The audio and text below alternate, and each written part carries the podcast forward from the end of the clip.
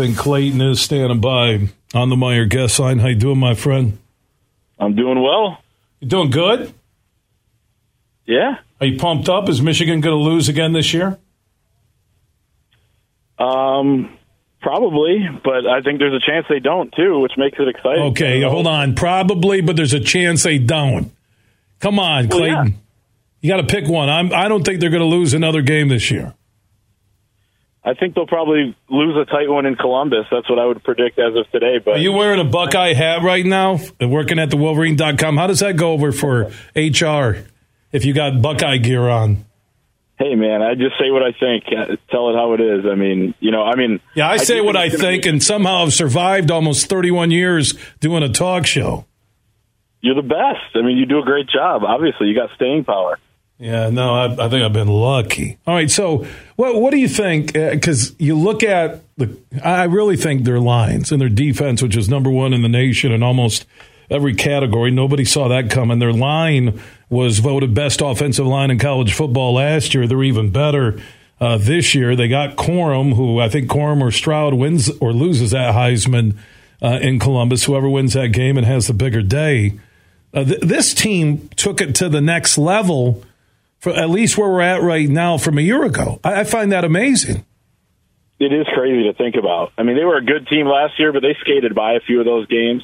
And now uh, they've had one game that's ended in single digits, and I know the schedule has been easier, not only in the non-conference, but there's some teams in the Big Ten that have been down. They had to go to Nebraska, a tough environment last year, Penn State, all that stuff, Michigan State as well.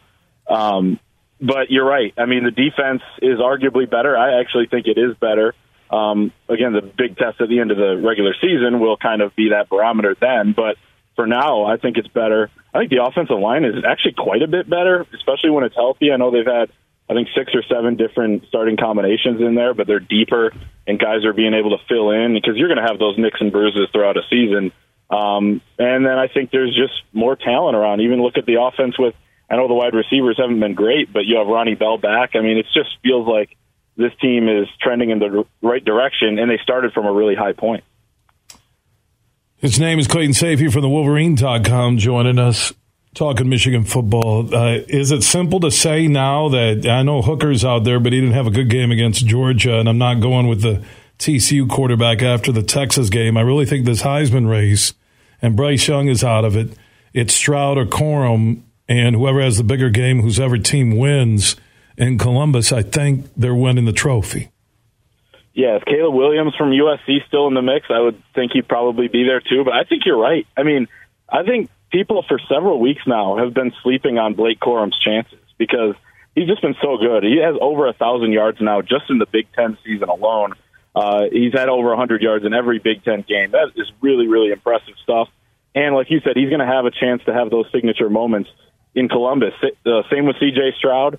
So uh, the winner of that game, I think, you know, if Michigan wins, I think Corum's going to have at least a buck fifty, could be more. If Ohio State wins, I think C J. Stroud's going to have a great day. So um, I think you're right, and that game, all eyes are going to be on it. It's probably going to be number two versus number three. So you're going to have the chance to, uh, you know, have that signature moment like like every Heisman winner seems to have. So uh, Corum's just been incredible. He's another position where Hassan Haskins and him, you know, combined to be a great backfield last season, but him alone and Donovan Edwards sprinkled in as well, uh, I think they're even better of a backfield, and that's saying a lot because they were really good back there last year. So Blake Corum's been incredible, um, and it's it's just been really fun to watch, the way he moves the chains, the way he's running with power, in addition to the speed. This last game, one hundred sixty-two yards, I believe it was, but his longest runs were two twelve-yarders. So that means he was just bleeding them to death with five, six, seven yards, picking up first downs, and it was really frustrating, I think, if you're Nebraska's defense on Saturday. Corum, the way he can stop on a dime and then shift gears yeah. and find the hole, it, it it's almost like I'm watching this and I'm seeing like a Barry Sanders light to a point. Not not as crazy coming out of a pack of guys, but the way he stops, cuts, accelerates to the hole. And I'm talking about Corum. It's an amazing thing to watch. It is. He does have a Barry Sanders a little bit. Obviously, I wasn't. Uh, you know, around for his heyday, but you watching the highlights growing up a Lions fan. How, how old were you when Barry Sanders was running with the Lions? Man, I was born in ninety-six, so, I mean, wow. I think some of those early nineties wasn't around. But, um, The way he runs so low, though, too, you're right. I've seen that comparison a lot. You know, we're not calling him Barry Sanders, but in terms of style and, you know, when there's a guy there and he's able to, he doesn't just run through guys, but there's a guy in front of him that's about to tackle him, and then he can't even touch him, and, they, and then they're looking behind them like what just happened. So it's been incredible to watch, and there's some of those, if you take a still shot at some of those, when he's in the hole, there's kind of guys all around him, and then he ends up cutting it back for a fifty-yarder. Um, it, it's crazy to watch. You just kind of shake your head. You know, I'm looking at the college football playoff rankings from last week. I don't think they're going to change. It's going to be Georgia, Ohio State, Michigan, T C U. But you're looking at the teams that realistically have a shot to, to be in the Final Four college football playoff. And Oregon is done after losing. U S C is hanging around to a point. And you're, you know, Clemson, I don't think, unless everyone just decided to get upset by nobodies. North Carolina is one of uh, what the seven teams that, you know, has one loss. Uh, th- This really is setting up, as I talked to Ballas about earlier, that if T C U and U S C can lose, then Michigan, Ohio State loser is looking really strong at getting a college football playoff berth. It's incredible. They've gotten a lot of help over the last couple of weeks in that regard. The loser of the Michigan, Ohio State game, that is, whoever it is. Um, you're right, U S C, they still have to play U C L A, who I know they lost this past weekend, but that's still a really good team, in my opinion, and you have to play Notre Dame, who's dangerous. You know, not a great team, but we saw what they did to Clemson, who was a little bit fraudulent. And then T C U has a good chance of losing. I don't know who exactly it would be in the Big twelve championship game at this point. Um, haven't looked at it today, but uh, you're right. I think those two teams could potentially lose, and then it would be surprising, in my opinion, if the loser of Michigan, Ohio State, assuming it's a pretty close game and both teams look good, uh, which I think it probably will be, Uh, would get in. Uh, Tennessee, I don't think, is going to lose, so they're going to sneak in and probably deserve to be in as well. But uh, it, it's incredible. Michigan could be one of the select few teams in all of college football to make two straight college football playoffs. I think it's only uh, three teams, I believe, Alabama, Ohio State, and Clemson that have made two straight. Georgia's been there a few times, but I don't believe off the top of my head they've been there two in a row. So Michigan would be an elite company there. And, again, it's just a testament to what these last couple of years have been. They've won twelve straight Big Ten games, the most uh, in Michigan since nineteen ninety-six to ninety-eight. You're talking about some of the best stretches in program history, and they're kind of,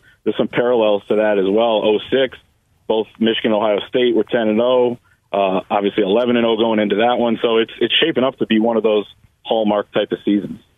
His name is Clayton Sayfie from the Wolverine dot com, talking Michigan football on the Meyer guest line. You can follow everything Michigan football and all University of Michigan athletics at the Wolverine dot com. So you mentioned you thought Ohio State in a close one in Columbus.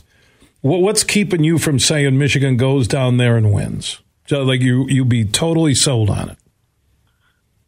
Yeah, I mean, I'm not totally sold that Ohio State's going to win the game, but I do think um, them at home is going to be tough. I do think that defense has improved. I know we've seen some flaws. I know Northwestern ran for over two hundred yards on them last week, and you know they still don't look as physical as really they wanted to be the whole offseason there. Talking to you know different writers who cover Ohio State, the whole offseason, everything Ryan Day said and Jim Knowles, their new defensive coordinator, said was they were aiming to be more physical. I haven't seen that necessarily, but I do think that pass game is really good. Those receivers are incredible, including Marvin Harrison Junior, who's one of the best, you know, at the college level, potentially of all time when it's when it's said and done.